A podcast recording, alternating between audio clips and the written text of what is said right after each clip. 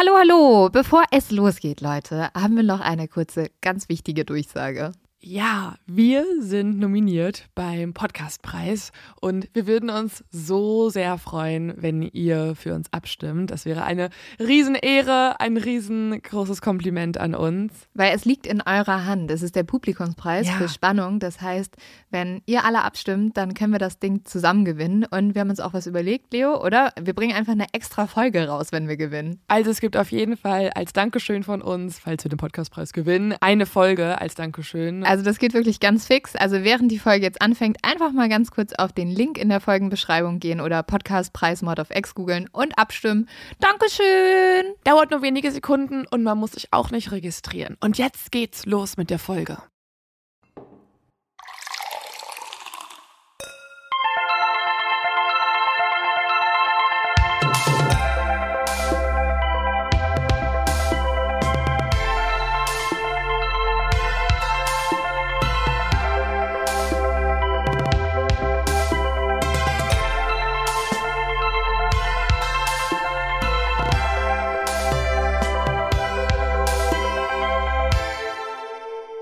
Hallo. Hallo, hallo, hallo. willkommen Bei Mord of X. Heute mit einer, oh mein Gott, meine Stimme, Sekunde. Heute mit einer etwas heiseren Leo. Heute mit einem absolut legendären Fall, über den wir schon sehr lange sprechen wollten und ein Classic, ein sogenannter Vorschlaghammerfall. Also wir haben diese Fälle irgendwann so genannt, weil sie so groß Weil sie sind. so doll einschlagen. Heavy Hitter. Und ähm, ja, ein Fall, der seit du gesagt hast, dass wir den jetzt machen, mir einen Ohrwurm gegeben hat, obwohl dieser Song gar nichts damit zu tun hat. Aber ich bin jetzt die ganze Zeit so, come on, Jeffrey, you can do it, paint the walls. Wenn Jeffrey Dahmer ähm, in der Zeit gelebt hätte, wo dieser Song released worden wäre, hätte er den ganz sicher die ganze Zeit auf Dauerschleife sagt er nicht sogar gehört. Jeffrey Dahmer? Nee, was sagt er? Bezos. ja gut, also es tut mir leid, aber diesen Ohrwurm habe ich die ganze Zeit drin seitdem und ich sing's auch nur noch Du, so. Ich werde den jetzt auch haben, danke. Ja. Ähm, kurzen Step zurück. Es gibt noch andere Sache, die ich auf jeden Fall mitteilen möchte, weil sie mein ganzes Leben revolutioniert. Leo spricht im Moment fremde Menschen auf der Straße angefühlt und ist so, hi, hi, darf ich dir was erzählen? Also nee, anders. Ich spreche die an und dann zeige ich einfach immer meinen Handy-Hintergrund. Ja, ich bin nämlich nicht mehr, also Leute, ich war ewig Leos Handy-Hintergrund. Ich war du hast noch nie mein Handy. Nein, war ich nie. Ich dachte, wir hatten mal, da hattest du nicht mal ein Bild von uns beiden? Bestimmt am Anfang. Wow. Nein, du warst mein, du warst mein Sperrhintergrund, okay? Ja, siehst du, guck mal, So. zumindest etwas. Ja. Und ich war mal so das, worum sich Leo am meisten gekümmert hat. Naja, vielleicht auch nicht, aber zumindest habe ich ihr am meisten Sorgen bereitet und Überall hingepinkelt. ich habe, ich, sie musste immer gestreichelt werden. Jetzt es ein anderes Lebewesen, Ja. das diese Sachen übernimmt. Oh Mann, oh. Also ich werde äh, gleich ein Auto mieten ähm, und dann mit diesem Auto einen kleinen Welpus abholen, der aus Griechenland kommt. So Leute, und jetzt müssen wir alle ganz doll die Daumen drücken, dass Leo neben ihrem Hundeleben noch Zeit für True Crime hat und nicht komplett versinkt in, in, sie hat schon so gesagt, und das sagt sie immer so scherzeshalber, aber es macht mir einfach Angst. Sie sagt immer so, ja, also vielleicht mache ich einfach nächstes Jahr ein Tierheim auf in Griechenland und dann ziehe ich einfach weg. Und dann so, ah, und ich so, lustig. Vor allem, das ist wirklich noch nicht mehr übertrieben. Ich hatte das, glaube ich, schon zehnmal gesagt. Auch Ja. meinen Eltern. Und dann immer so, ha, nee, Scherz, Scherz, ne, Lynn? Und ich so, mhm. Vielleicht, aber Helen, vielleicht kann man das doch alles verbinden. Meine Mama hat den, hat den Pre-Talk, meine Oma ist die Mod of X Podcast-Oma und jetzt Mhm. wird der Hund der Mod of X Podcast-Hund. Und Ja. Freddo, Freddo, oder wie Lynn sagen würde, Fredo, ungefähr schon hundertmal falsch. Aber jetzt habe ich es gerade gelernt. Du Jetzt hast darfst du es mir nicht wieder falsch in den Nein, Kopf setzen. das ist gestern am Telefon Fredo gesagt. Ah ja. Aber Fredo ist auch süßer. Ich, nein? Fredo. Okay, das machen wir an anderer Stelle Okay. aus. Ja gut, also jedenfalls hat Leo jetzt einen Hund und ich freue mich auch ein bisschen, weil ich habe mich einfach selber zur Patentante erkoren. Und äh, es wird der Podcast-Hund. Und ich werde weiterhin genauso viel Zeit haben. Ich verspreche es hoch und heilig.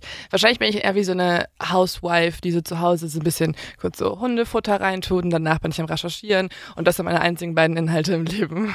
Das ist gut. Damit kann ich leben. Also ich möchte halt auch noch ein Drittel sein, aber ich bin ja auch ein Drittel. Ich mache das gewissermaßen ja auch ein bisschen für den Podcast, weißt du, weil ich habe das so oft schon angekündigt. Mm. Und irgendwann dachte ich mir so, du kannst nicht in so vielen Folgen über einen Hund reden und den auch dann irgendwie Blieb nennen wollen, nur weil Das Dennis halt- Nielsens Hund so Ja, hieß. das ist halt enttäuschend, dass du das nicht gemacht hast. ja, aber das wäre ekelig vielleicht. Fredo blieb Bartsch. Und ähm, jetzt kommen wir zu meinem zu dumm zum Verbrechen, um dann auf den legendären Come on, Jeffrey, you can do it. Paint the walls, put the Zu sprechen kommen.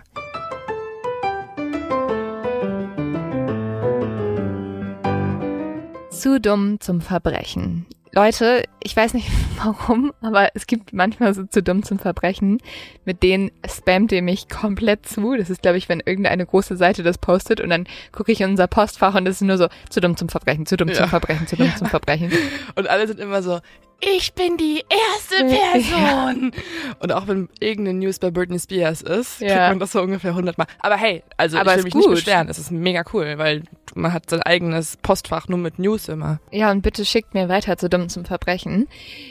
Dieses habe ich wirklich von fast allen von euch zugeschickt bekommen. Es geht um den ersten Bankraub in Amerika, bei dem circa 162.000 Dollar erbeutet wurden. Das Ganze fand 1798 statt.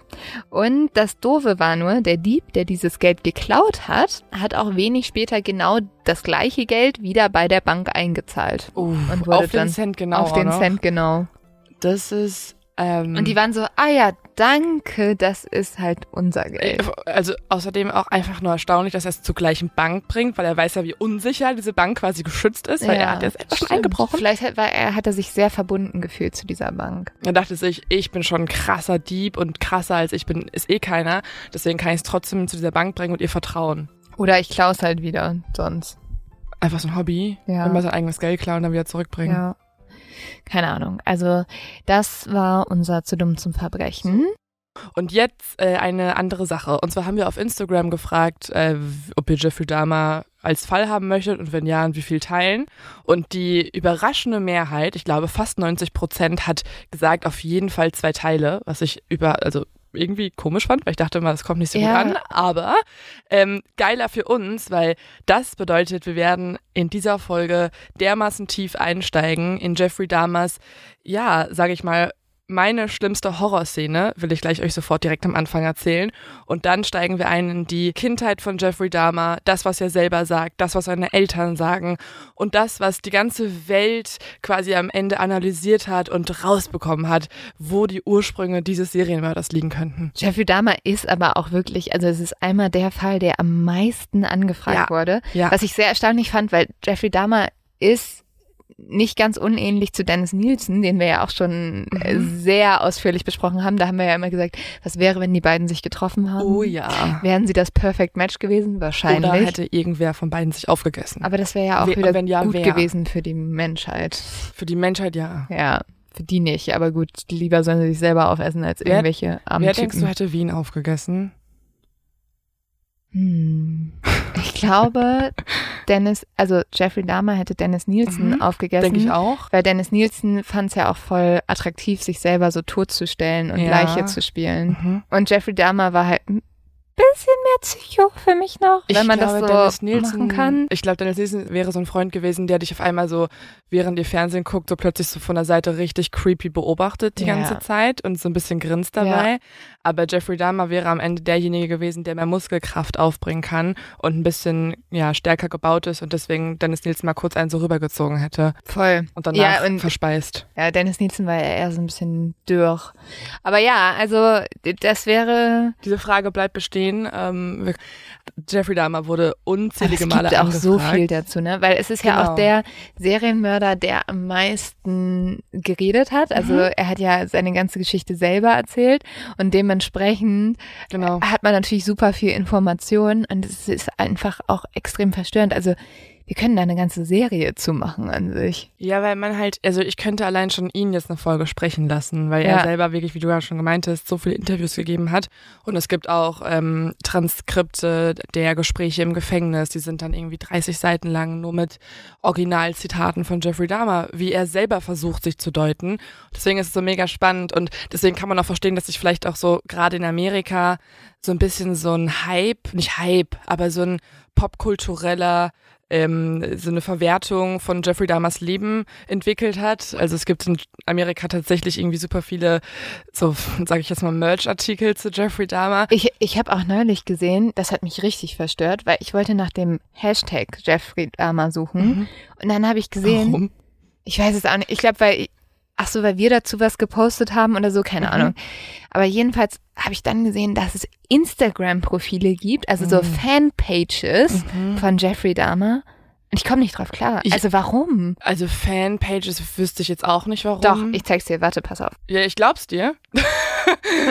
Aber ich wüsste nicht, warum man auf die Idee kommt. Also, keine Aber ich Ahnung. verstehe, dass es trotzdem gesellschaftlich so, so aufgefangen wurde, weil es einfach der größte, bekannteste und auch irgendwie erste wirklich besprochene Kannibale war in Amerika. Mhm. Und ich meine, ich erinnere mich auch noch an ein Geschenk, apropos ähm, True Crime Merch oder popkulturelle Verwertung.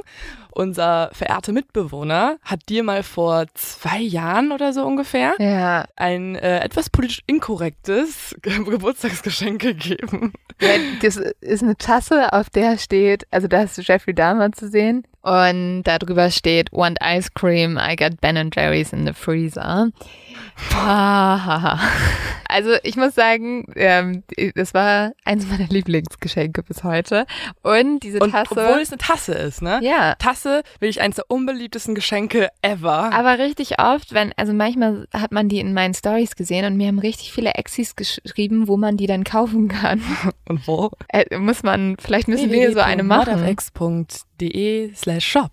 Nee, ähm, noch nicht, aber vielleicht irgendwann. Bevor wir jetzt zu viel Nerd-Talk machen, was wir ja gerade offensichtlich schon tun, weil wir denken, Jeffrey Dahmer ist so Grundvoraussetzung bei allen Exis, das kennt eh jeder, ähm, würde ich gerne einfach mal mit dem Fall beginnen. Und zwar mit einer Szene, die ich persönlich zu meiner absoluten Horrorszene erkoren habe. Und zwar begleiten wir jetzt erstmal den 32-jährigen Tracy Edwards. Tracy ist gerade auf dem Weg mit einem Typen zu diesem Typen nach Hause. Er hat ihn vorher in einem Club kennengelernt und der Typ hat sich als Jeffrey vorgestellt und in der Gruppe, also ihm und zwei weiteren Freunden, 100 Dollar angeboten, wenn sie mit ihm nach Hause gehen und für Nacktfotos posieren würden. Und Tracy hat sich gedacht, naja, gut, also 100 Dollar ist erstmal kein schlechtes Angebot. Außerdem sieht Jeffrey auch ganz gut aus. Und Tracy ist eh schon so ein bisschen angetrunken, also passt. Ich muss sagen, dass Jeffrey das immer ganz schön vielen Männern angeboten hat. Also er ist abends losgegangen und hat das bestimmt irgendwie 20 Männern angeboten und der Große hat gesagt, äh, nein, danke. Und bis leider einer der Unglückliche war, der gesagt hat, ja, mache ich. Man muss auch sagen, Jeffrey ist jetzt auch kein, also er ist schon weird, aber er weiß auch trotzdem, dass er jetzt nicht schlecht aussieht und ähm, irgendwie, ja, trinkt sich sonst auch Ja, ein bisschen Mut an. Aber ganz kurz, also ich glaube, man sollte nie mit einem Typen nach Hause gehen, der einfach so sagt so, hey, ich bin voll der geile Hobbyfotograf und ich mache Nacktfotos von dir. Also ja, kleiner Pro-Tipp, Leute geht nie mit Leuten mit, die sagen, sie wollen Fotos von euch machen, wenn sie nicht von der Vogue sind und äh, einen Agenten dabei haben und, und auch dann bestenfalls nicht. Anna abends. Wintour persönlich euch am Telefon sagt, ja, sonst nicht mitgehen. Außer für unsere Merch-Shootings, da könnt ihr weiterhin mal mitkommen. Ach so, ja, weil wenn wir fragen, immer ja, egal um welche Um Uhrzeit geht, genau. und um was es geht. Ja. Und ob Also- ihr nackt posieren müsst, ne? Genau. Also einfach machen, ne? Tracy geht dann mit diesem Typen, der sich ja gerade als Jeffrey vorgestellt hat, äh, mit. Die beiden betreten ein trostloses Wohnhaus mitten in der Innenstadt von Milwaukee. Milwaukee liegt in Wisconsin, so ungefähr eineinhalb Stunden nördlich von Chicago. Und dort laufen sie erstmal diese trostlosen Gänge entlang, bis sie irgendwann bei einem Apartment ankommen. Und das Apartment ist das Apartment 213. Das ist noch sehr wichtig für diese Geschichte. Schon vor der Wohnung riecht Tracy einen ziemlich üblen Geruch.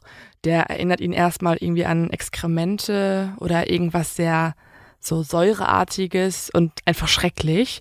Und Aber ich muss sagen, das, also das klingt doch alles so schrecklich, ne? Du gehst erstmal so eine trostlose Gasse lang, Mhm. dann gehst du zu so einem einsamen Wohnblock und dann Mhm. stinkt es schrecklich. Ja, und vor allem, als Jeffrey dann die Wohnung aufschließt, da muss sich Tracy fast übergeben, weil der Geruch halt noch viel intensiver wird. Und Jeffrey bemerkt das auch, dass Tracys Gesicht sich total verzieht und entschuldigt sich dann ähm, mit der Entschuldigung, dass sein Gefrierschrank aktuell kaputt sei und der Inhalt deswegen verdorben ist. Außerdem seien auch einige seiner tropischen Fische, die er in einem großen Aquarium hält, vor kurzem gestorben und er müsse sich jetzt, Zitat, um die Angelegenheit kümmern. Als ob Fische so schlimm stinken würden, wenn die sterben. Ja, also das Problem ist auch so ein bisschen, dass Tracy zu dem Zeitpunkt nicht weiß, dass dieser Geruch nicht irgendwie momentan aktuell da ist, sondern dass sich bereits sehr viele Nachbarn über den üblen Geruch bei der Hausverwaltung beschwert haben. Und auch nicht nur darüber. Aus Apartment 213 dröhnt ganz oft Lärm, auch nachts. Und der Lärm ist nicht irgendein, ja, sag ich mal, Musiklärm, sondern das sind laute Kettensägengeräusche und Gepolter von sehr schweren Gegenständen, die runterfallen. Also wirklich so, Horror. also sorry, ne, aber also wir sind ja jetzt auch kleine True Crime Profis, aber wenn ich irgendwo in meinem Haus einen verwesenen Gestank riechen würde und laute Geräusche nachts höre, dann wäre ich auch wirklich so, okay, also hier ist ein Serienkiller, könnt ihr ihn jetzt abholen? es ist wirklich easy, Aber ne? wir sind ja auch überparanoid. Also wir würden wahrscheinlich schon, wenn da irgendwie so eine Maus verwest, sagen, okay, eine Leiche. Zur Zeit gab es auch keinen True Crime Podcast, muss man sagen. Ja, und Wichtiger Tracy, Unterschied. Tracy dachte auch einfach wahrscheinlich, ja, ich bin jetzt hier und hol mir das Geld und dann hau ich halt wieder ab. Genau. Und äh, dann fordert Jeffrey Tracy auch auf, dass er mal sein Aquarium mit tropischen Fischen betrachten Wo die Fische sollte. tot sind. Nee, die meisten leben noch. Die tot sind, hat er ja gar nicht mehr im Aquarium. Die hat er daneben in so eine Tüte reingepackt. Sagt er, ne? Also angeblich alles. Natürlich hat er das nicht getan. Und Tracy bekommt jetzt auch einen Drink von Jeffrey in die Hand gegeben. Ähm, dieser Drink schmeckt ein bisschen komisch, aber das weiß Tracy im Moment noch nicht so richtig. Er trinkt den einfach, weil er halt, ja, weil er sich halt noch mehr Mut antrinken muss, weil alles schon so komisch ist. Außerdem bemerkt Tracy auch eine große Kiste mit Salzsäure auf dem Boden. Und generell muss man sagen, ist die Wohnung auch sehr bizarr eingerichtet. Also im Schlafzimmer hängt zum Beispiel ein Poster mit nackten Männern an der Wand. In einer Ecke steht ein großes blaues Fass, von dem auch wieder ein starker Geruch ausgeht. Und dann die gruseligste Sache ist, dass Tracy bemerkt, dass der Fernseher bereits an ist und dort eine Videokassette drin ist und die auf Dauerschleife den Film Der Exorcist 3 abspielt. Diese ganzen Sachen bemerkt er und ja, denkt sich schon so, okay, ich glaube, ich sollte lieber besser mal gehen. Doch dann spürt er plötzlich etwas in seiner Hand. Hinter ihm steht Jeffrey und hat ihm, als er nicht hingeguckt hat, eine Handschelle angelegt. Und in der anderen Hand hält Jeffrey ein Messer. So, Tracy ist sich jetzt mittlerweile überhaupt nicht mehr sicher, was hier abgeht, aber ihm ist klar, er muss flüchten. Aber Jeffrey steht gerade vor ihm mit diesem Messer, macht es nicht gerade einfach zu flüchten. Deswegen fängt er an, Jeffrey irgendwie zu besänftigen. Er fängt an, sein Hemd aufzuknüpfen und sagt ihm, dass er die Nacktfotos machen dürfe, und zwar jetzt gleich auch, aber er soll besser das Messer und die Handschelle weglegen. Jeffrey antwortet erstmal nicht, sondern dreht den Kopf zum Fernseher.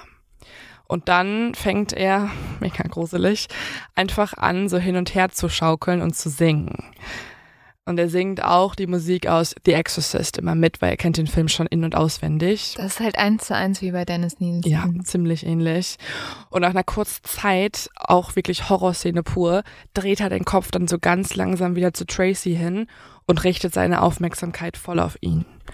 Dann kommt er näher, legt den Kopf auf Tracys Brust und lauscht seinem Herzschlag und sagt jetzt das Schlimmste, was ich jemals gehört habe. Er liegt nämlich da mit dem Kopf auf der Brust, hört das Herz und flüstert dann, das will ich gleich essen.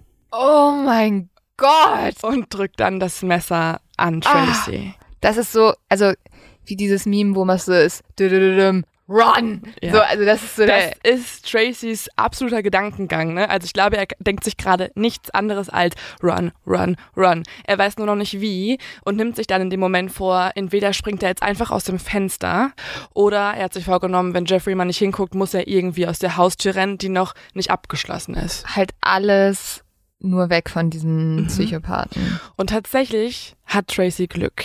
Es gibt einen kurzen Moment, in dem Jeffrey sich eher seinem Bier zuwidmet und nicht Tracy. Und in diesem Moment springt Tracy auf, schlägt Jeffrey ins Gesicht, sodass er hinfällt und rennt dann um sein Leben. Tracy hat mittlerweile gemerkt, dass mit seinem Körper auch irgendwas nicht stimmt. Also er fängt so langsam an zu taumeln und jeder Schritt ist schwer, jede Bewegung tut weh und dann wird ihm klar, dass in dem Drink wahrscheinlich irgendwas sein musste, also ein Betäubungsmittel. Trotzdem kriegt er es hin, so halbnackt mit dieser Handschelle noch auf die Straße zu rennen und durch die Innenstadt von Milwaukee zu rennen. Und er fängt einfach nur an rumzuschreien und irgendwann begegnet er auch zwei Polizisten.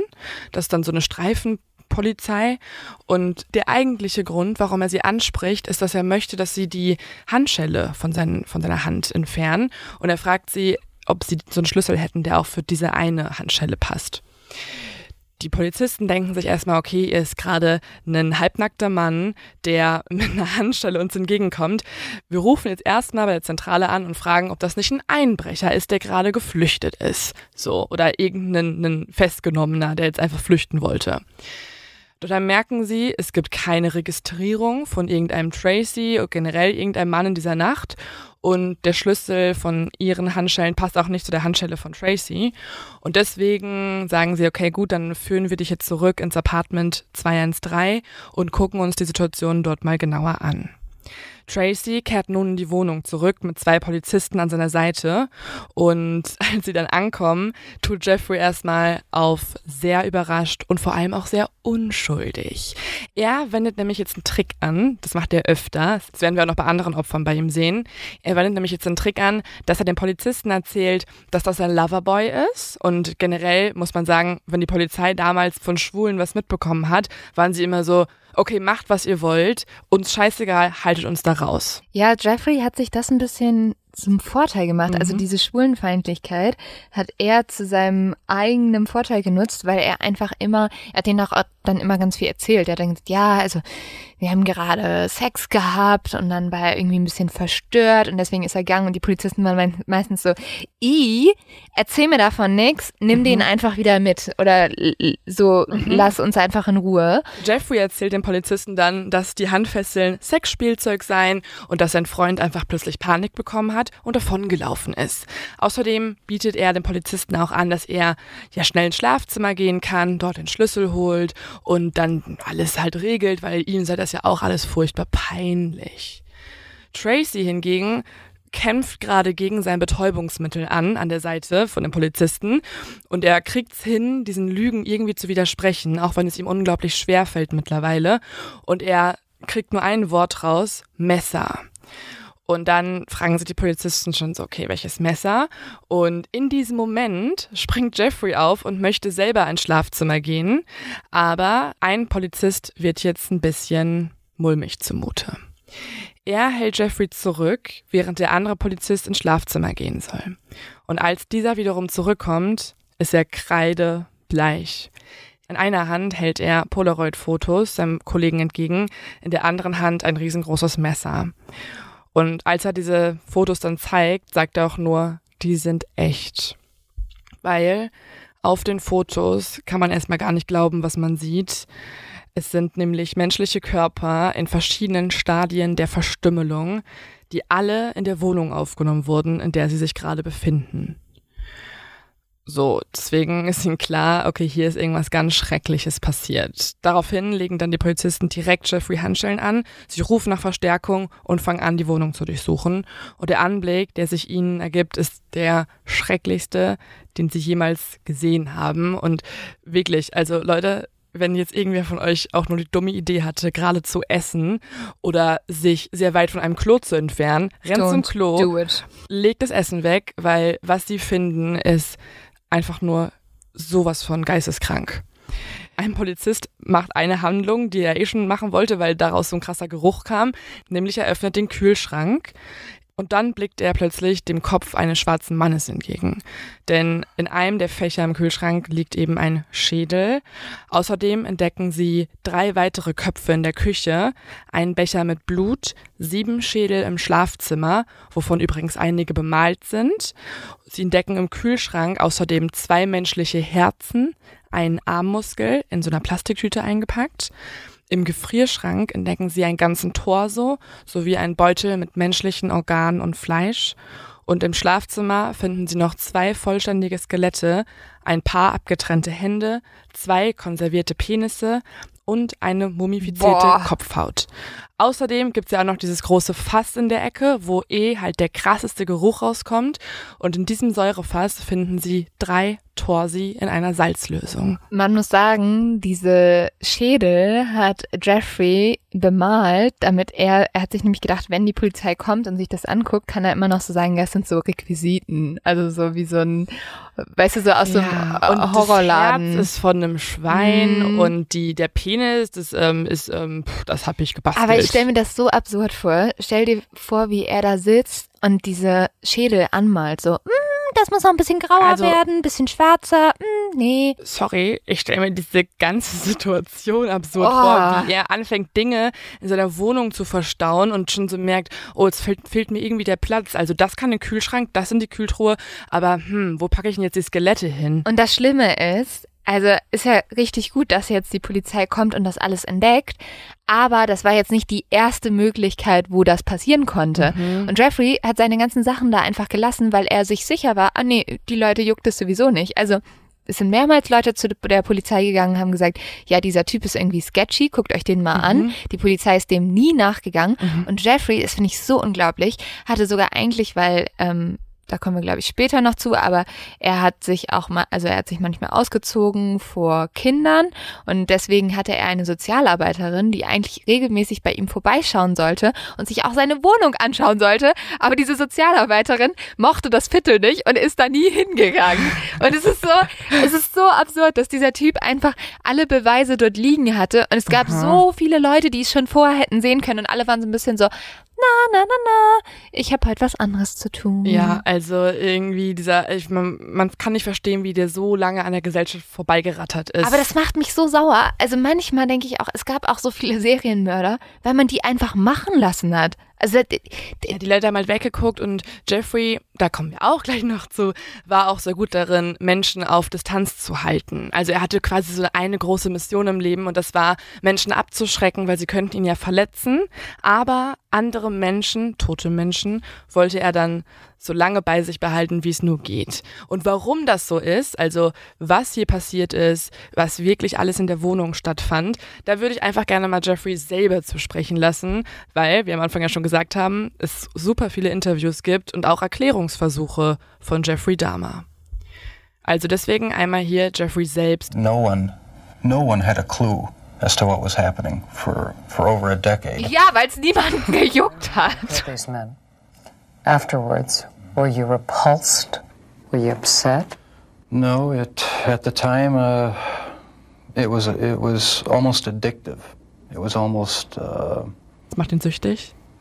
a surge of energy. So wie ein Energieschub. Search of Energy, so, es war mein Yoga am Morgen gefühlt, weißt du? Es hat mir einfach wie so ein äh, Energiedrink den Tag besser gemacht. Also weißt du, andere trinken Kaffee und ich guck mir einfach ein bisschen meine Leichen an. Uh, I wouldn't have to uh, uh, worry about um, any of their needs or anything. I just had complete control of the situation. Ja, also ich musste mich nicht um ihre Bedürfnisse kümmern, sondern hatte die komplette Kontrolle. Dö, weil die tot waren. Also klar. Es ist so ähm, das maximal egoistischste, was es gibt. Ich musste denen jetzt kein Wasser bringen. Also es ist super, so einen toten Freund zu haben, weil äh, der widerspricht nicht. Also es ist echt total, total tolle Sache, ne? Also Jetzt wird er gefragt, ähm, warum er Fotos von den Leichen und später von den ja, Verwesungszuständen gemacht hat. It was my way of remembering uh, their appearance, their physical beauty. wie, wie nett von ihm, dass er sich an die erinnern will. I also wanted to keep some. If I couldn't keep them there with me whole, I, at least I felt that I could keep uh, their skeletons. Wenn er sie schon nicht ganz äh, halten könnte, dann wenigstens ihre Skelette. Also Jeffrey, ich glaube, das ist jetzt eine ganz komische Erkenntnis für dich, aber du hättest sie auch einfach am Leben lassen können und dann hättest du sie auch ganz behalten. Dann hättest du dich gar nicht an sie erinnern Es müssen. gibt nämlich Leute, die nennt man Freunde. Genau. Und das sind Menschen, die sieht man regelmäßig. Und dir kannst du auch einfach Hallo sagen. Lynn und ich. Ja, wir müssen uns auch nicht gegenseitig umbringen. Und jetzt kommt noch eine Sache, ähm, ja, also hört mal hin. Er erzählte mich jetzt von einem Schrein, einem Altar, was er gebaut hat. Und Aus diesen bemalten Kopf. ist, ist Skeletten. krank. Los geht's. And uh, I even went so far as planning on uh, setting up an altar with uh, the uh, 10 different uh, skulls and skeletons And what was the purpose of the altar going to be? as a sort of uh, memorial, Wie er das so selbstverständlich sagt, Ja. ne? a, a point where I could, Jetzt fehlen ihm selbst die Worte. I don't know. It's, it's, it's so bizarre and strange, it's hard to describe. A place where I could collect my thoughts um and feed my obsession. When the bodies were still in your apartment, there was no time when you would see them and say, This is grotesque. What have I done?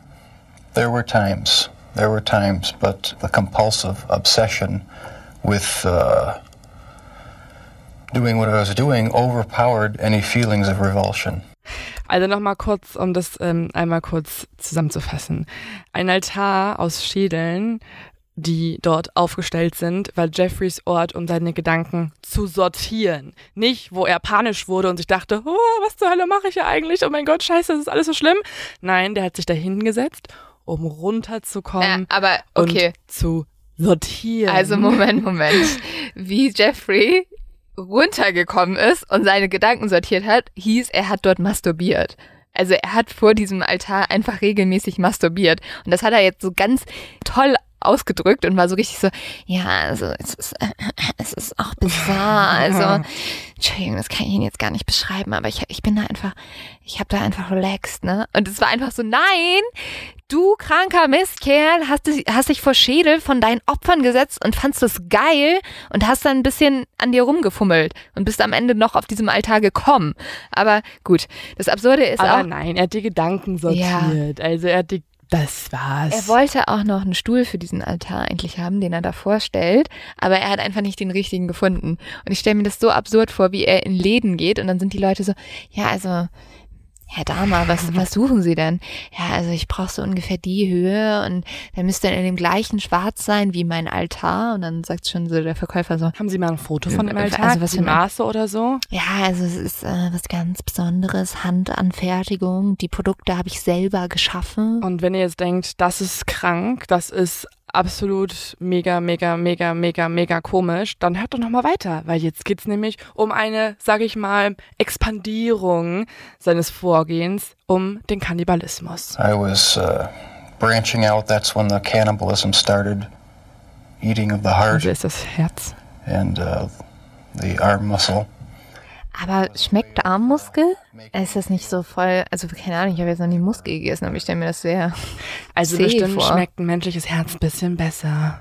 es ist also es ist alles natürlich eklig, aber es ist irgendwie eine komische Auswahl, ehrlich gesagt. Wa- Wir hätten jetzt gerne Jeffrey als Interviewpartner, um zu fragen, was schmeckt am besten? Armmuskel, Herz oder hast du auch mal eine Pobacke probiert? Ja, also ich muss jetzt nicht wissen, wie es schmeckt, aber es ist so eine, also ja, Phasig, so phasenartig wahrscheinlich eher, aber oder? es ist weird. Es ist auf jeden Fall sehr komisch, den Armmuskel zu wählen. Und er begründet es damit, dass er sagt, äh, es war eine Art, um diese Opfer quasi bei sich zu behalten. Ja, um sich an die zu erinnern, während er ein bisschen meditiert hat, ne?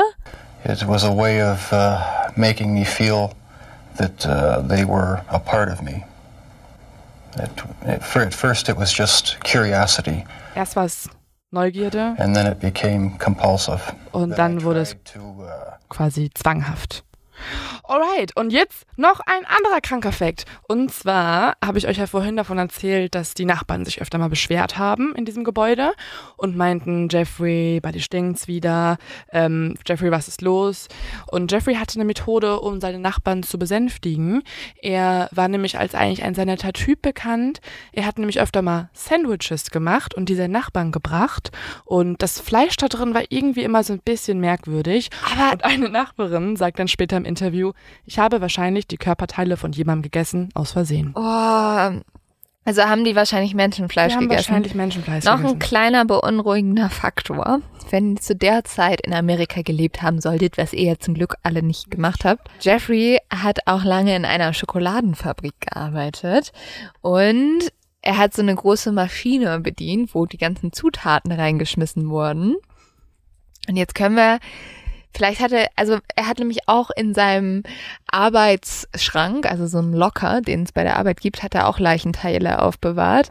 Also vielleicht hat er auch einfach in diese Schokolade einfach mal so ein bisschen Armmuskel reingeschmissen und dann hätte irgendwie die Hälfte von Amerika Menschenfleisch gegessen in Also Schokolade. wenn ihr in den 80ern in Amerika wart, ähm, dann könnt ihr euch mal Gedanken machen. Mm. Welche Schokolade habt ihr damals konsumiert?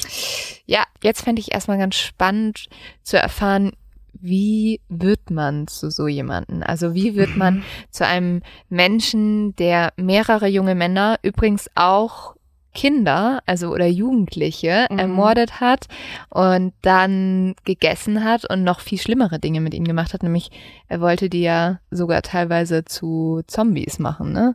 Ja, das finde ich ist äh, die große Frage sowieso. Also wie wird man zu so jemanden? Er hatte, wie du gerade schon gesagt hast, diese Mission, einen Zombie zu kreieren. Da reden wir aber auch in Teil 2 drüber.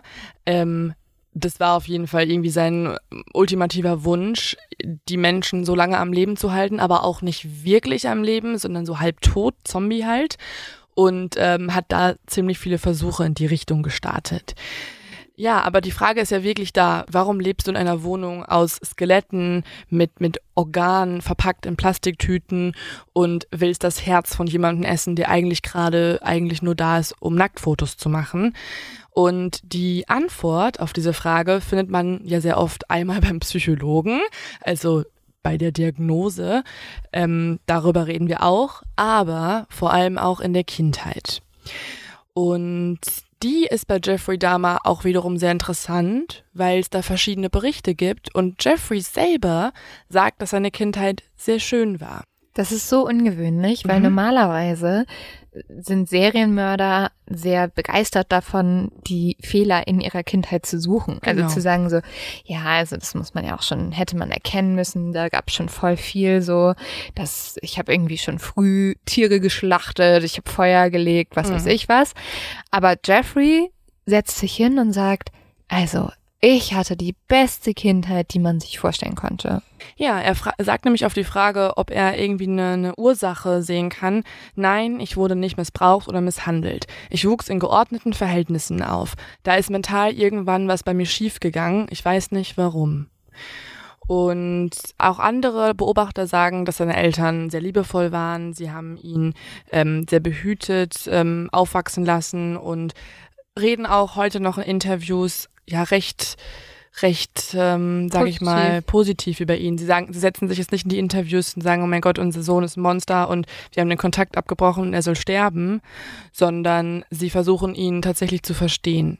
Ich finde, das ist eine sehr schwierige Frage, wenn das dein Sohn ist, wie du dann reagieren solltest, weil im Endeffekt ist ja auch Jeffrey Dahmer krank und man müsste auch ihm helfen.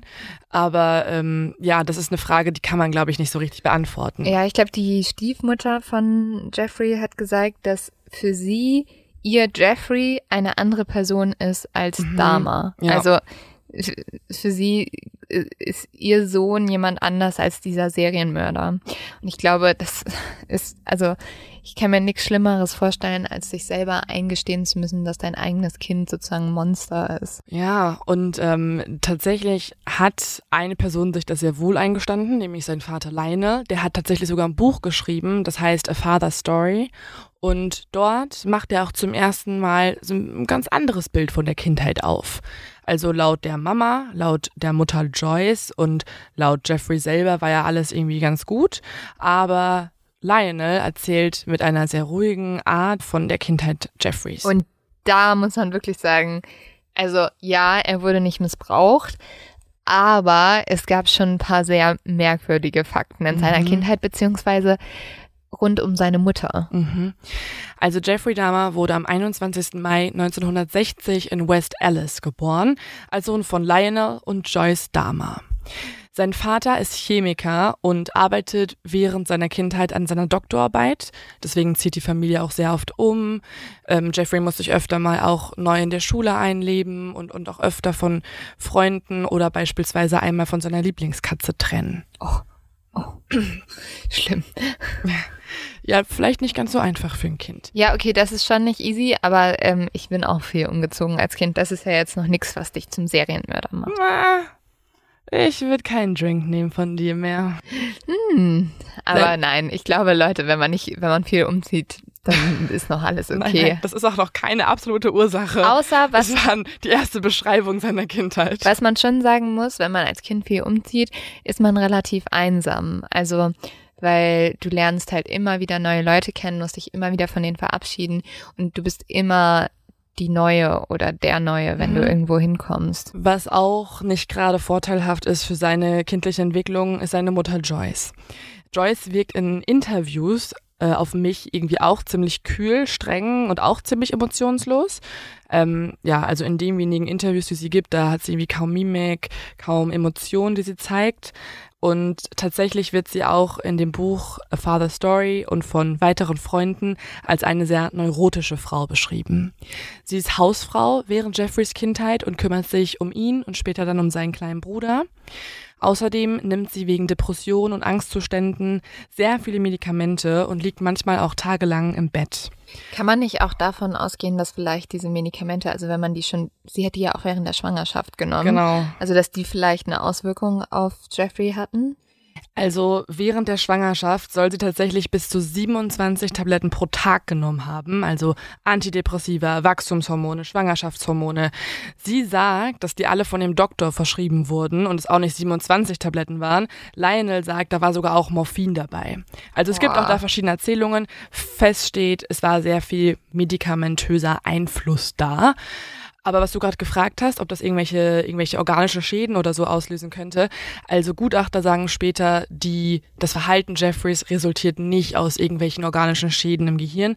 Das hätte man anders und früher bemerkt. Was aber gerade von Gutachtern und Psychologen für seine spätere Diagnose von Bedeutung ist, ist das Verhalten seiner Mutter Joyce. Denn Joyce hatte immer, immer, immer zu große Angst vor Keim und verbietete deswegen sämtlichen Leuten in Jeffreys Umfeld, den Jungen anzupacken.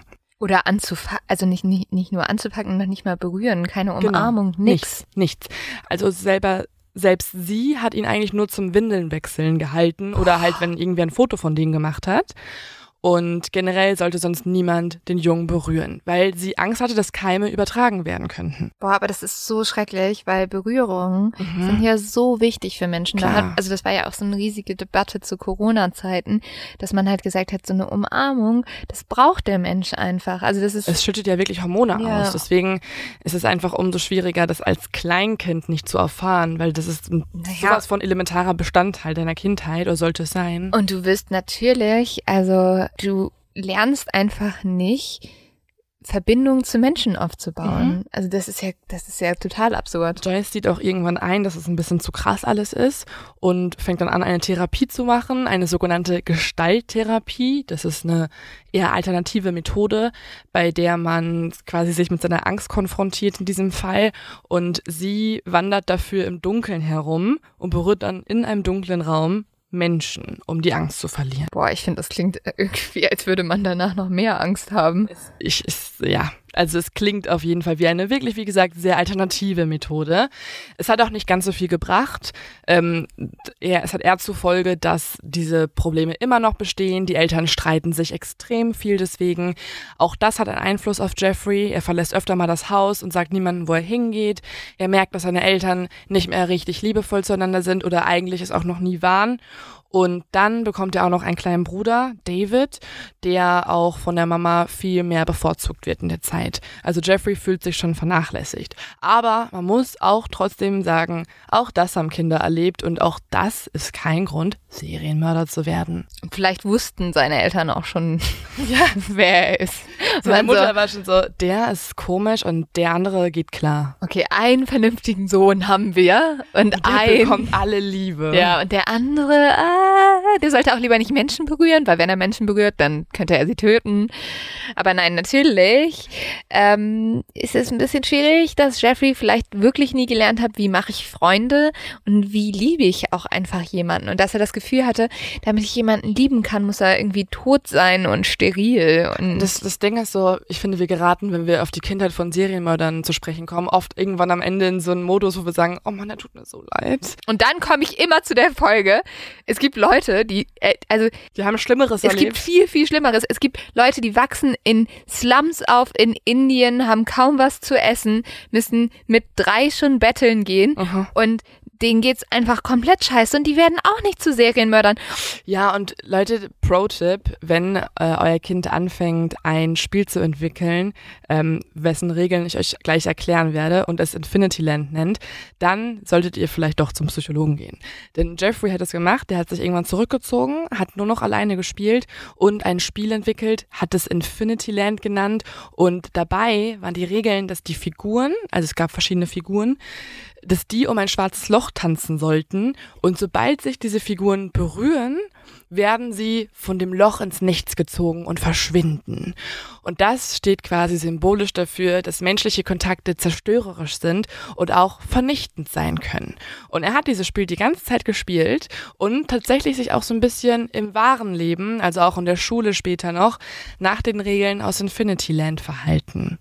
Also er isoliert sich, er ist sehr schüchtern in der Schule, er ist ja auch jedes Mal der Neue und er wird mit der Zeit zum Einzelgänger. Und später, wenn er Menschen berührt, dann sterben die, leider auch. Ja, also eigentlich war sein ganzes Leben ein großes Infinity Land Spiel. Sein Verhalten fällt dann auch irgendwann Lionel auf. Man muss sagen, Lionel und Jeffrey haben eine bessere Beziehung, eine engere, liebevollere Beziehung als er zu seiner Mutter. Kein Wunder, wenn die Mhm. Mutter Ihn nicht nie berühren wollte. berühren wollte. Und irgendwann denkt sich Lionel, okay, irgendwas stimmt mit meinem Sohn nicht. Er ist besorgt, er will auch irgendwas unternehmen, denn er beobachtet Jeffrey manchmal, wie er einfach stundenlang auf einem Stuhl in der Ecke im Zimmer sitzt und nichts tut. Und das wirklich vier, fünf Stunden lang. Übrigens haben da Psychologen gedeutet, dass das auch auf Autismus hinweisen kann. Wow. Und vielleicht auch bei Jeffrey Dahmer ein frühkindlicher Autismus aufgetreten ist, der noch nicht entdeckt wurde. Mhm. Aber wie gesagt, zu Diagnosen kommen wir später. Lionel denkt sich jetzt erstmal, okay, mein Sohn hat keine Interessen, er hat keine Hobbys, er bewegt sich noch nicht mal richtig.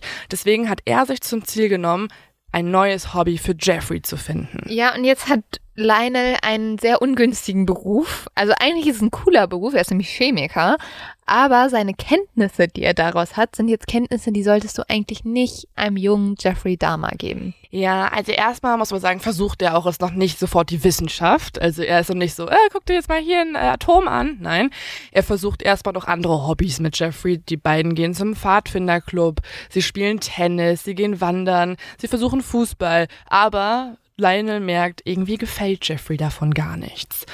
Bis zu einem Gespräch eines Tages am Küchentisch.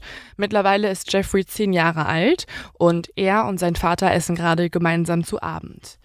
An diesem Abend gibt es Hähnchen zum Essen und Jeffrey fängt an, ein bisschen länger als ähm, üblich oder als man sollte, mit den Knochen in seiner Hand zu spielen. Und er studiert die dann auch so richtig und beobachtet die Knochen. Und irgendwann dreht er sich dann zu seinem Vater um und fragt ihn, Papa, was passiert mit Knochen, wenn man sie in Bleiche legt? Eine komische Frage Ja. für einen zehnjährigen Jungen, aber Woher weiß er, was Bleiche ist? Dass sein Vater das da die ganze Zeit hat. Ja, ja, und das ist auch Putzmittel, also Putzmittelbleiche ist ja alles so in diese Richtung, das Gleiche. Papa, wie löse ich eine Leiche auf? Was kann ich machen mit diesen Knochen in meiner Hand? Papa, wie schmeckt ein Armmuskel? Ist ja faserig. Ähm, Lionel ist aber nicht, wie wir beide jetzt gerade, schockiert oder so irritiert über die Frage. Nein, Lionel, er ist ja Chemiker, freut es, dass sein Sohn nun endlich das Interesse an Wissenschaft entdeckt hat und an chemischen Prozessen offensichtlich ja auch. Und er denkt sich jetzt, oh geil, geil, endlich habe ich die Möglichkeit, mit meinem Sohn zu bonden. Scheiß auf Pfadfinder. Wir legen Knochen in Bleiche ein. Die Chance muss er also nutzen. Deswegen sammeln die beiden dann auch die Knochen nach dem Essen ein und legen sie dann gemeinsam in diese Salzsäure und in Bleiche. Und lernen so zum ersten Mal, wie man Haut von Knochen trennen kann. Und das ist eine Methode, die Jeffrey später noch anwenden wird. Deswegen Ja. war ja auch, wo du erzählt hast von unserer Anfangsgeschichte, war in seiner Wohnung ja auch ein Fass mit, Mit Säure. Säure. Ja, also Lionel ist in diesem Moment nicht bewusst, dass er mit dieser Lektion Jeffrey das wichtigste Handwerk seiner, in Anführungszeichen, Serienmörderkarriere beigebracht hat. Aber ähm, er hat erstmal eine, eine quasi viel direktere Folge. Und zwar streunt Jeffrey von diesem Moment an in den Straßen herum und hält überall Ausschau nach überfahrenen Tierkadavern. Wenn er welche gefunden hat, bringt er sie in ein Geheimversteck. Dieses Geheimversteck ist hinter einem Waldstück, äh, hinter dem Haus der Eltern. Und dort in einer kleinen Hütte fängt er dann an, diese Tierkadaver alle auszubreiten und sagt, Zitat, ich wollte sehen, wie sie von innen aussahen, also habe ich sie aufgeschnitten. Okay, sorry, ne? Aber ich stelle mir Jeffrey Dahmer als Kind so gruselig vor. Mhm. Also, wie er alleine auf Stühlen sitzt, nix tut. Dann in der Schule immer so ein Spiel spielt, wo es ist so, "Mhm, wenn ich dich berühre, bist du tot. Und dann, nee, nee, nee, nicht in der Schule. Er sitzt ja in seinem Zimmer, hat da so kleine Figürchen. Weißt du, da stelle ich mir auch so, so Horrorfiguren vor mit so, mit so einem schwarzen Kleid und so, so keinen Augen. Und die tanzen dann alle um so ein, so ein Loch rum, so, nee, nee, nee. Und dazu läuft so The Exorcist schon die Musik. und dann schneidet er noch irgendwie Tiere in seiner Freizeit auf. Also kein Wunder, dass die Eltern David mehr mochten. David war so, I like football. Oh ja, und so, ich back euch einen Kuchen. Hallo Mama, ich bin Vegetarier. So war wahrscheinlich David. David. Oh. David ist kein Serienmörder. Ähm, übrigens Der noch mal hat- kurz, ein, um das Ganze noch ein bisschen extremer Nee, darf aussehen ich noch eine Sache zu David erzählen? David hat übrigens heute auch seinen Namen geändert, weil er nichts mehr mit seinem Bruder zu tun haben will. Oh ja. Äh, kann ich gut verstehen. Und, äh, Jeffrey hat übrigens auch nicht nur diese Tierkadaver einfach so zur Hütte getragen. Er hat ab und zu auch noch einen Stock mit dabei gehabt. Und wenn er dann beispielsweise mal, das war so ein bisschen Jackpot für ihn, seinen einen überfahrenen Hund gefunden hat, dann hat er diesen Stock genommen, den Kopf des Hundes aufgeschlitzt und ist dann eigentlich, also auch Pfadfinder ähnlich, ne? Oh. nein, vom das Aussehen. ist nein, das Stock ist und nein. hinten dran hängt äh, ein Also Leo, symbolisch gemeint, nur vom, vom, vom wie es erstmal so aussieht. Die ne? Und dann einzige guckst du Paral- genauer hin und dann ist es aber ein Kopf. ja, also die einzige Parallele ist, dass er vielleicht durch den Wald läuft mit einem Stock, aber Ähm, man kann sich jetzt denken, dass dieser Junge halt immer merkwürdiger wird von Jahr zu Jahr. Tatsächlich bemerken das auch die anderen Schülerinnen und Schüler in seiner Klasse. Sie äh, halten sich nämlich auch alle auf Distanz zu Jeffrey, denn Jeffrey wird immer sonderbarer. Erst war er sehr schüchtern in der Grundschule und in den ersten Klassen. Aber mittlerweile ist er eigentlich zum absoluten Weirdo geworden. Er gilt als Klassenclown, als so ein Typ, der irgendwie eigentlich nichts sagt, aber dann manchmal plötzlich was so absolut Stranges sagt. Ich glaube, viele kennen das aus der Schulzeit, dass man so ein paar Leute dabei hatte, wo man sich denkt so, warum machst du das gerade? Bei denen war das Jeffrey, der hat manchmal einfach mitten im Unterricht Geräusche einer Ziege gemacht, einfach so. Dann hat er manchmal so getan, als ob er einen epileptischen Anfall hätte, danach wieder gelacht, als alle irgendwie schockiert waren. Und er hat manchmal auch so getan, als ob er quasi Modo wäre und so ein bisschen mit seinem Bein gehinkt. Und als eine Klassenkameradin ihn irgendwann einmal fragt, Jeffrey, warum machst du das eigentlich? Antwortet er, ich mag es einfach, Leute aus der Fassung zu bringen. Ja, das gut. Verrückte ist ja, dass die dann sogar daraus so einen Spruch entwickelt haben, also seine Klassenkameraden. Der geilste Ausdruck übrigens. Ja, also sie haben immer gesagt, wenn jemand sich so ein bisschen merkwürdig verhält, dann macht er einen Dharma, also doing, Doing the Dharma. Dharma. Ja. Also, Leute, das könnt ihr wenigstens noch adaptieren, falls ihr mal einen coolen Äh, Spruch braucht für nee, irgendwen, der ich- Ziegengeräusche macht. Aber äh, also eigentlich heißt es ja, doing a Dharma wäre jetzt Leute umbringen und essen. Ja, ne? mittlerweile Also, ist es eine ein bisschen andere Bedeutung zu diesem Begriff Ja.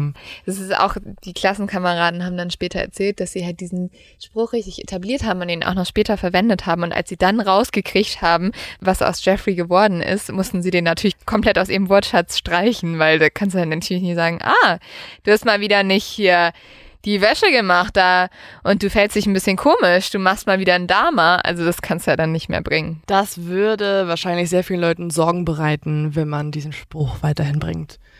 Dann gucken alle erstmal nach einem Säurefass in deiner Wohnung. Yep.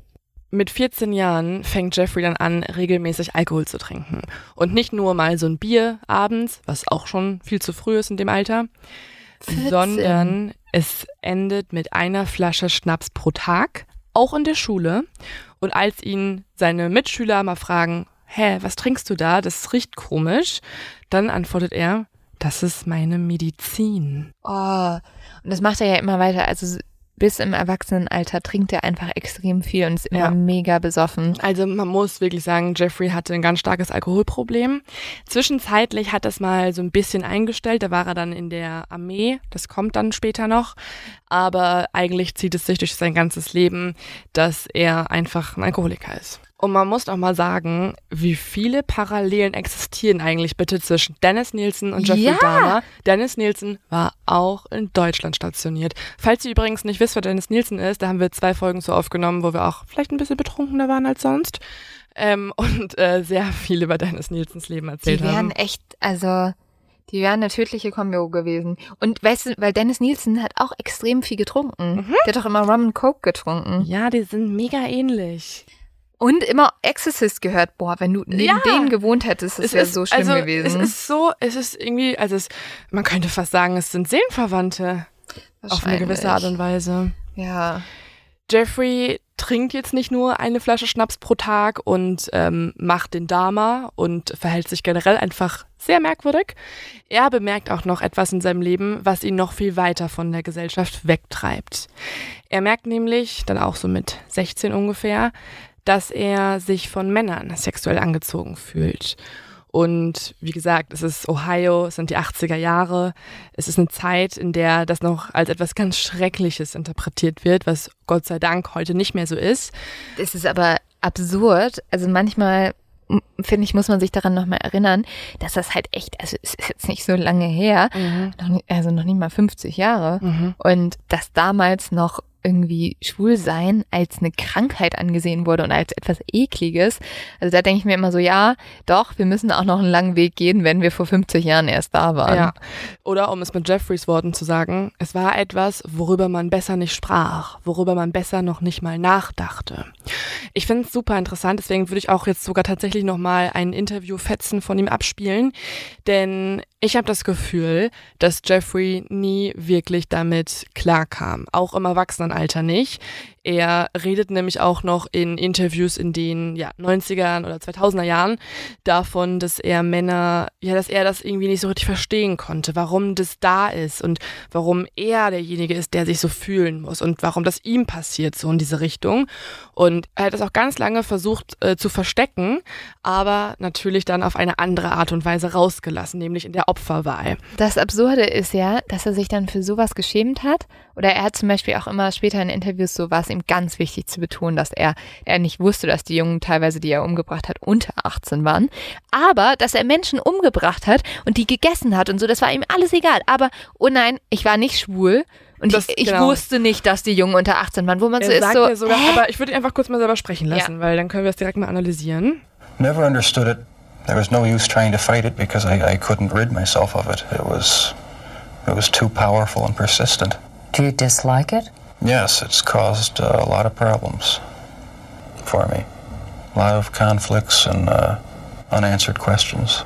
Also er hat eigentlich gerade gesagt, dass er, ähm, dass er damit nicht klarkommt, dass er es noch nicht mal mag, weil es ihm so viele Probleme bereitet hat. Und es war aber, und das finde ich ist sehr ähm, beschreibend dafür, wie eigentlich homophob er ja eigentlich ist und sich selber nicht akzeptiert hat. Er sagt nämlich, es war zu stark und zu hartnäckig, um es zu bekämpfen. Gut, aber das ist halt auch was, was die Gesellschaft hier damals immer gesagt hat, was ja so schlimm ist, dass man gesagt hat, ja, das ist jetzt nicht was, was einfach, also das ist deine ganz normale Sexualität, die hast du von Geburt an, sondern hat, hat man immer gesagt, ja, das muss man sozusagen abtrainieren. Und also da muss ich sagen, da kann ich schon voll verstehen, wie es ihm ging und es tut mir auch leid, weil Voll. ich glaube, Schwulsein in der Zeit Ja. ist ganz schrecklich Ganz gewesen. schrecklich, komplett. Also Ja. ich glaube, du kannst nicht unbeschwert, du kannst nicht unbeschwert aufwachsen. Dein Leben ist beeinschränkt und es ist mega, mega schrecklich. Gerade auch, weil zum Beispiel bei Jeffrey ist es so, dass seine Großmutter, zu der er später auch noch zieht, sehr religiös ist. Also super, super religiös. Und hätte er gesagt, Oma, ich treffe jetzt kein Mädchen, sondern vielleicht kommt heute Nacht mal ein Kumpel vorbei, dann schläft er bei mir und dann kannst du den vielleicht mal kennenlernen, hätte die Oma gesagt, zieh aus und geh in ein äh, Heim, wo dir das abtrainiert wird. Also von daher, er wurde einfach noch nie mit Akzeptanz oder Toleranz konfrontiert und dementsprechend hat er auch einfach bis in die späten Jahre damit nicht richtig abgeschlossen oder überhaupt das akzeptiert. Ja. Genau, seine Methode ist es nämlich, das einfach zu verschweigen. Das Problem ist aber, dadurch, dass er es versucht, einfach komplett zu verdrängen, wird seine Fantasie eigentlich immer stärker. Und diese Fantasie ist aber nicht irgendeine Fantasie, so nicht nur einmal Sex oder sowas, sondern die wird ein bisschen, ja, ein bisschen außergewöhnlicher. Und das hier sagt Jeffrey darüber selber. I started having these obsessive thoughts uh, when I was about uh, 15 and 16, and they got worse and worse. What were your fantasies about? Uh, they were sexual fantasies of control, power, uh, complete dominance. Uh, they became reality. Was there pleasure in that fantasy?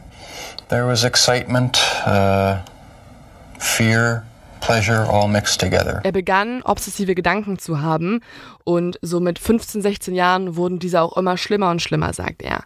Und es waren nicht einfach irgendwelche Gedanken, es waren sexuelle Fantasien von Kontrolle, von Power, von kompletter Dominanz und er sagt auch, da war einfach alles vermischt, Aufregung, Angst und Lust.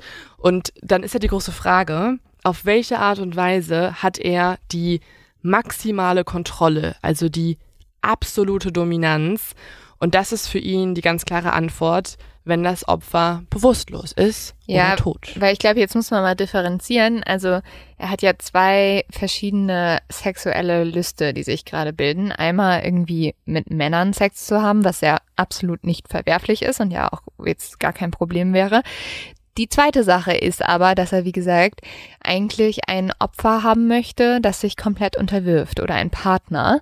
Und zwar so weit, dass sich hier gar nichts mehr bewegt. Also eigentlich möchte er eine Leiche haben. Ich würde aber auch mal in den Raum werfen, die Theorie, dass es doch irgendwie zusammenhängt im Sinne von, er wollte nicht wahrhaben, dass er mit Männern schläft, aber wenn sie tot waren, war es für ihn irgendwie okay.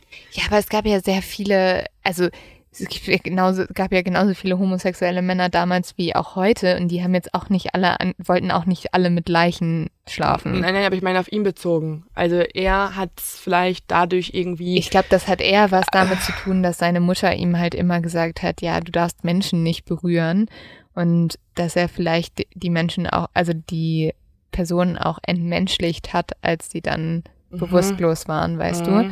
Also er hat sich ja später auch, um sich sozusagen sein Verlangen abzutrainieren, so eine Schaufensterpuppe geholt, mhm. mit der das auch relativ lang funktioniert hat. Also die wurde sozusagen seine Ersatzleiche.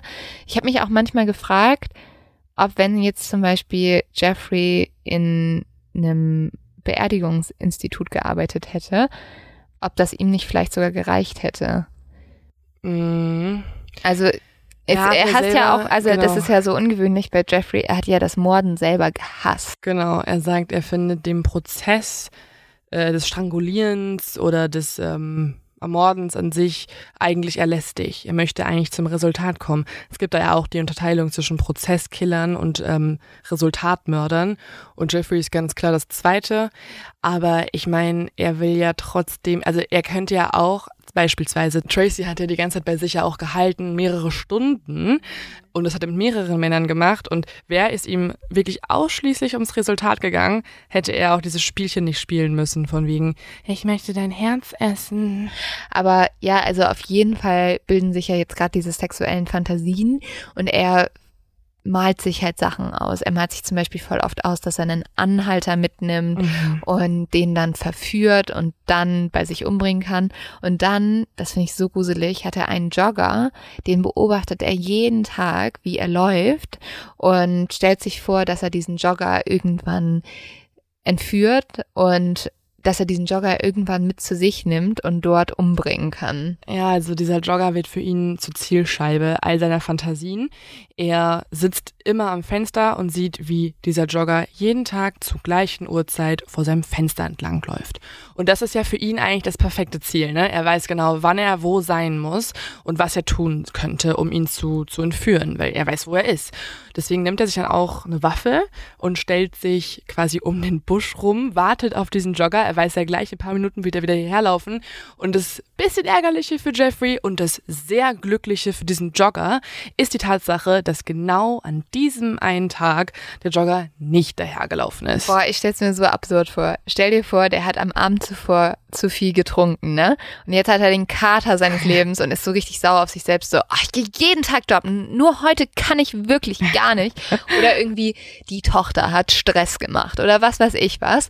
Und er ärgert sich so richtig darüber, oh, heute konnte ich nicht joggen gehen. Und es war sein größtes Glück, weil er nur so überlebt hat. Der Tag war versaut, aber sein Leben war weiterhin vorhanden. Das wäre auf jeden Fall, also wenn aber weißt du, wer einen richtig schlechten Tag hatte? Jeffrey. Ja, Jeffrey hatte einen schlechten Tag. Aber ich muss sagen, wenn dieser Jogger wirklich am Abend zuvor mit seinen Kumpels gesoffen hätte, ne, dann wäre das von da an für die Kumpels immer das Hauptargument, warum er mit denen trinken gehen soll. Also weißt du noch das eine Mal, wo du fast gestorben wärst, aber du hattest einen Kater? Also komm lieber mit, weil sonst wirst du vielleicht morgen auch umgebracht. Das sind diese typischen Menschen, die immer vor dem Getränk sitzen und so, trink, trink jetzt, trink, trink nochmal, trink. Erinner dich nochmal daran, wo Jeffrey Dahmer dich fast umgebracht hat und du hattest einen Also Kater. ich habe ein Bier mehr getrunken als du, jetzt musst du aufholen, sonst fühle ich mich schlecht. also das ist aber übrigens jetzt auch das Hauptargument für, mich, warum ich nicht mehr joggen gehe. Weil irgendwo ein Jeff sitzen könnte Ja, und also auf dich wenn- wartet. Wenn jetzt irgendwie mal wieder jemand zu mir sagt, so, Leben, also du solltest mal wieder Sport machen, dann sag ich so, ja, also es gab mal einen Jogger, der ist einen Tag nicht laufen gegangen und deswegen hat Jeffrey Dahmer ihn verschont. Und Jeffreys Eltern lassen sich dann scheiden. Und jetzt machen sie eine Sache, die ist nicht gerade nett. Die lassen Jeffrey nämlich einfach alleine im Haus zurück. Das heißt, der 18-jährige Jeffrey Dahmer, der ja sich eh schon einsam fühlt, weil er keine Freunde hat und in der Schule sich irgendwie komisch verhält und deswegen keiner neben ihm sitzen möchte, der ist jetzt auch noch zu Hause sehr, sehr einsam. Und War das, was ihm bleibt, ist der Alkohol. Also er setzt sich eigentlich jeden Tag aufs Sofa, ähm, macht den Fernseher an und trinkt sich die Birne zu. Und irgendwann wird Jeffrey zu viel. Irgendwann denkt sich Jeffrey, fuck it, ich brauche wieder irgendwelchen Spaß in meinem Leben. Und deswegen entscheidet er sich, an diesem Tag ins Kino zu gehen. Er hat jetzt erstmal die Pläne, dass er einen Anhalter vielleicht entführen könnte und dann ermordet. Das hat er jetzt erstmal kurz zur Seite geschoben, weil es ist ja auch super umständlich und auch irgendwie kompliziert und man könnte vielleicht verhaftet werden und so weiter. ich wollte gerade sagen, also das war jetzt, also dafür, was wir vorgehört haben, war seine Definition von Spaß, jetzt einfach ins Kino zu gehen, fand ich sehr human. Ja. Also Ähm, ja, das macht er, er geht ins äh, Kino alleine, guckt einen Film und will dann einfach nach Hause fahren. Auf dem Rückweg sieht er aber plötzlich einen jungen Anhalter am Straßenrand stehen. Und dieser Mensch, dieser Mann, ist nicht einfach nur irgendeiner, sondern ein oberkörperfreier Mann. Und jetzt Uh, und, ähm, schlägt Jeffreys Herz schneller. hatte der Mann auch kein Brusthaar, weil das ist die Nummer eins Sache, die Jeffrey Dahmer sehr angetörnt hat. Deswegen hat er auch immer so junge Typen genommen. Ja, dieser Mann war auf jeden Fall noch sehr jung. Es handelt sich nämlich um den 18-jährigen Stephen Hicks. Ähm, der wollte eigentlich gerade auf ein Konzert fahren, hat aber ähm, sich ein bisschen verkalkuliert und ist jetzt mit dem, ja, mit seinem Anhalter-Business quasi in die falsche Richtung gefahren und muss nochmal einen ganzen Schwenker und es macht eh alles keinen Sinn mehr.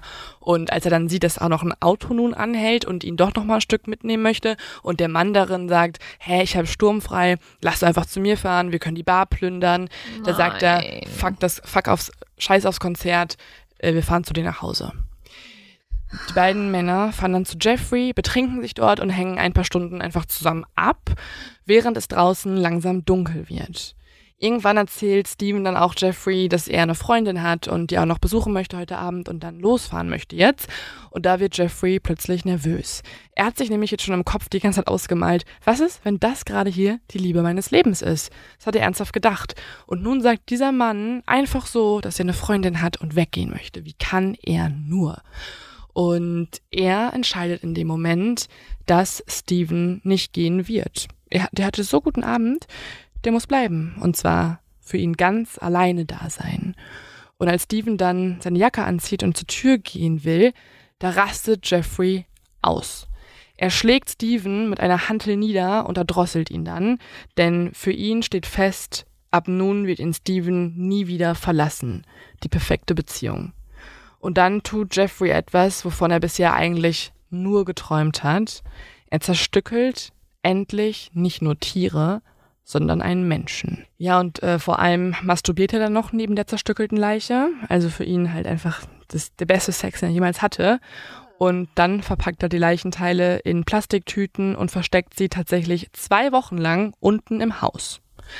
Es muss so gestunken haben. Ja, aber er hat ja alleine gewohnt, deswegen war es eigentlich für ihn kein Problem. Ich frage mich, ob solche Serienmörder irgendwann immun gegen diesen Gestank werden. Also Dennis Nielsen hat ja auch unter seinen Bodendielen die Leichen gehabt. Ich glaube, ehrlich gesagt, sie genießen den bis zu einem gewissen Grad sogar.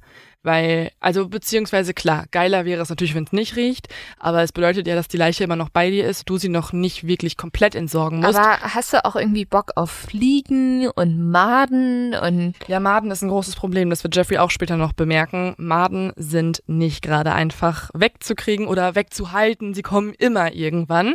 In dem Moment hat er aber erstmal diese Plastiktüten mit der zerstückelten Leiche, versteckt sie unten im Haus und danach zermalmt er die Knochen von Steven mit einem Vorschlaghammer, also nochmal hier hier auf äh, den Fall, äh, auf den Fall zu sprechen kommen. Hol den Vorschlaghammer. Sie haben uns, um jetzt mal ein Denkmal. Ist das nee, wer ist das denn noch? Wer singt das? Dieses äh, nicht Nena, oder? Ich wollte jetzt nicht hier. Oder? Silbermond. Juli, ach. Juli, ach, keine Ahnung. Gut. Auch absolut nicht relevant für diesen Fall. Dann verstreut er die Knochenstücke im Wald. So. Jeffrey sagt später übrigens, dass er diesen Mord nicht geplant hat und es einfach über ihn hereinbrach. Was ich ihm übrigens nicht glaube, weil er ja sehr, sehr oft davor erzählt hat, wie er schon die Fantasien hatte von der Leiche, von dem Opfer, von der absoluten Kontrolle. Also es macht nicht so wirklich Sinn. Und um diese Folge nicht überzustrapazieren, würde ich jetzt noch einmal kurz teasen auf den nächsten Teil, denn tatsächlich ist es so, dass Jeffrey irgendwann ein bisschen gelangweilt davon ist. Also er wird jetzt nicht nur Stephen Hicks ermorden, sondern noch sehr, sehr viele andere Männer. Irgendwann ist er aber dann gelangweilt davon, dass es immer nur ein toter Körper ist und er denkt sich, hey, eigentlich möchte ich gerne ein menschliches Experiment durchführen und ein Zombie erschaffen. Woher kam eigentlich seine Faszination von Zombies? Also hat er irgendwie viele Comics gelesen oder sowas? Ich glaube, er hat sehr, sehr oft das Gleiche gemacht und wollte einfach nur ein bisschen mehr Pep in sein Leben kriegen. Oh mein Gott. Und dachte sich so, dann erhalte ich den. Also ich glaube, er war ja auch interessiert an allen Stadien der Verwesung und des mhm. Todes. Und bevor ein Mensch komplett tot ist, ist er erstmal noch in so einer zombieartigen ja, Phase, aber eigentlich auch nicht. Ich weiß es auch nicht. Ich hätte auch voll, voll Angst vor einem Zombie. Warum ja, will er einen Zombie? Ich glaube, er wollte halt eigentlich so einen Sklaven haben, der alles tut, was er will. Und ich glaube, sein Ziel war ja auch jemanden zu haben, der halt absolut willen, willenslos, willenlos ist und einfach nur auf ihn gehorcht sozusagen. Und er sagt ja auch selber über sich, dass er sich so ein bisschen als was Böses auch irgendwann akzeptiert hat. Ja. Er hat ja sozusagen die bösen Triebe in sich irgendwann rausgelassen. Und wenn du selber äh, The Exorcist guckst und denkst, du bist ein das Böse auf der Welt, ja. dann ist ein Zombie quasi ja dein Partner. Ein Zombie ist ja auch böse. Du bist vereint mit was anderem Bösen. Aber darüber sprechen wir nächste Folge. Ja. Ihr könnt ja mal erzählen, was eure Theorien sind, was euch noch so interessiert. Also wir sprechen über Jeffrey Dahmers psychologischen Diagnosen. Und ich sage extra Plural, weil er hat nicht nur ähm, eine Borderline-Störung, eine Psychopathie, Narzissmus und äh, Zwangsstörung diagnostiziert bekommen, sondern eigentlich alles, was es so gibt. Und da filtern wir dann mal raus, was ist eigentlich bei ihm entscheidend gewesen, also was hat sich da im Gehirn eingestellt als der Hauptfaktor ähm, bei der ganzen, ja, seiner Krankheit. Ja, und ich glaube, wir sprechen auch darüber, warum er halt als dieses riesige Monster angesehen wird, warum. Warum das wohl so ja, sein kann. aber also es ist ja schon krass, wir haben ja über viele Serienmörder gesprochen und bei Dama gibt's schon eine extreme Faszination mit diesem Mann, weil er halt solche Sachen gemacht hat, wie irgendwie Menschen beim lebendigen Leib den Kopf aufzuschneiden. Mhm. Aber da kommen wir nächste Woche zu. Genau, schreibt uns doch, was interessiert euch noch? Was wollt ihr noch wissen? Was sind noch die krankesten Fakten, die ihr über Dama mal mitgekriegt habt? Und ja, dann machen wir nächste Woche weiter. Wie ihr merkt, es gibt sehr viel Information. Die nächste Folge wird wahrscheinlich auch sehr lang werden und äh, wir hoffen, dass wir alles reinkriegen. Und jetzt kommt noch mein Leo-Tipp der ist jetzt nicht auf Jeffrey Dahmer bezogen, uh. sondern auf Freddo. Oh Gott. Ihr seht schon, es wird der Hunde-Podcast werden. Also, falls ihr euch alle überlegt, äh, einen Hund zu adoptieren, dann ist mein Tipp an euch.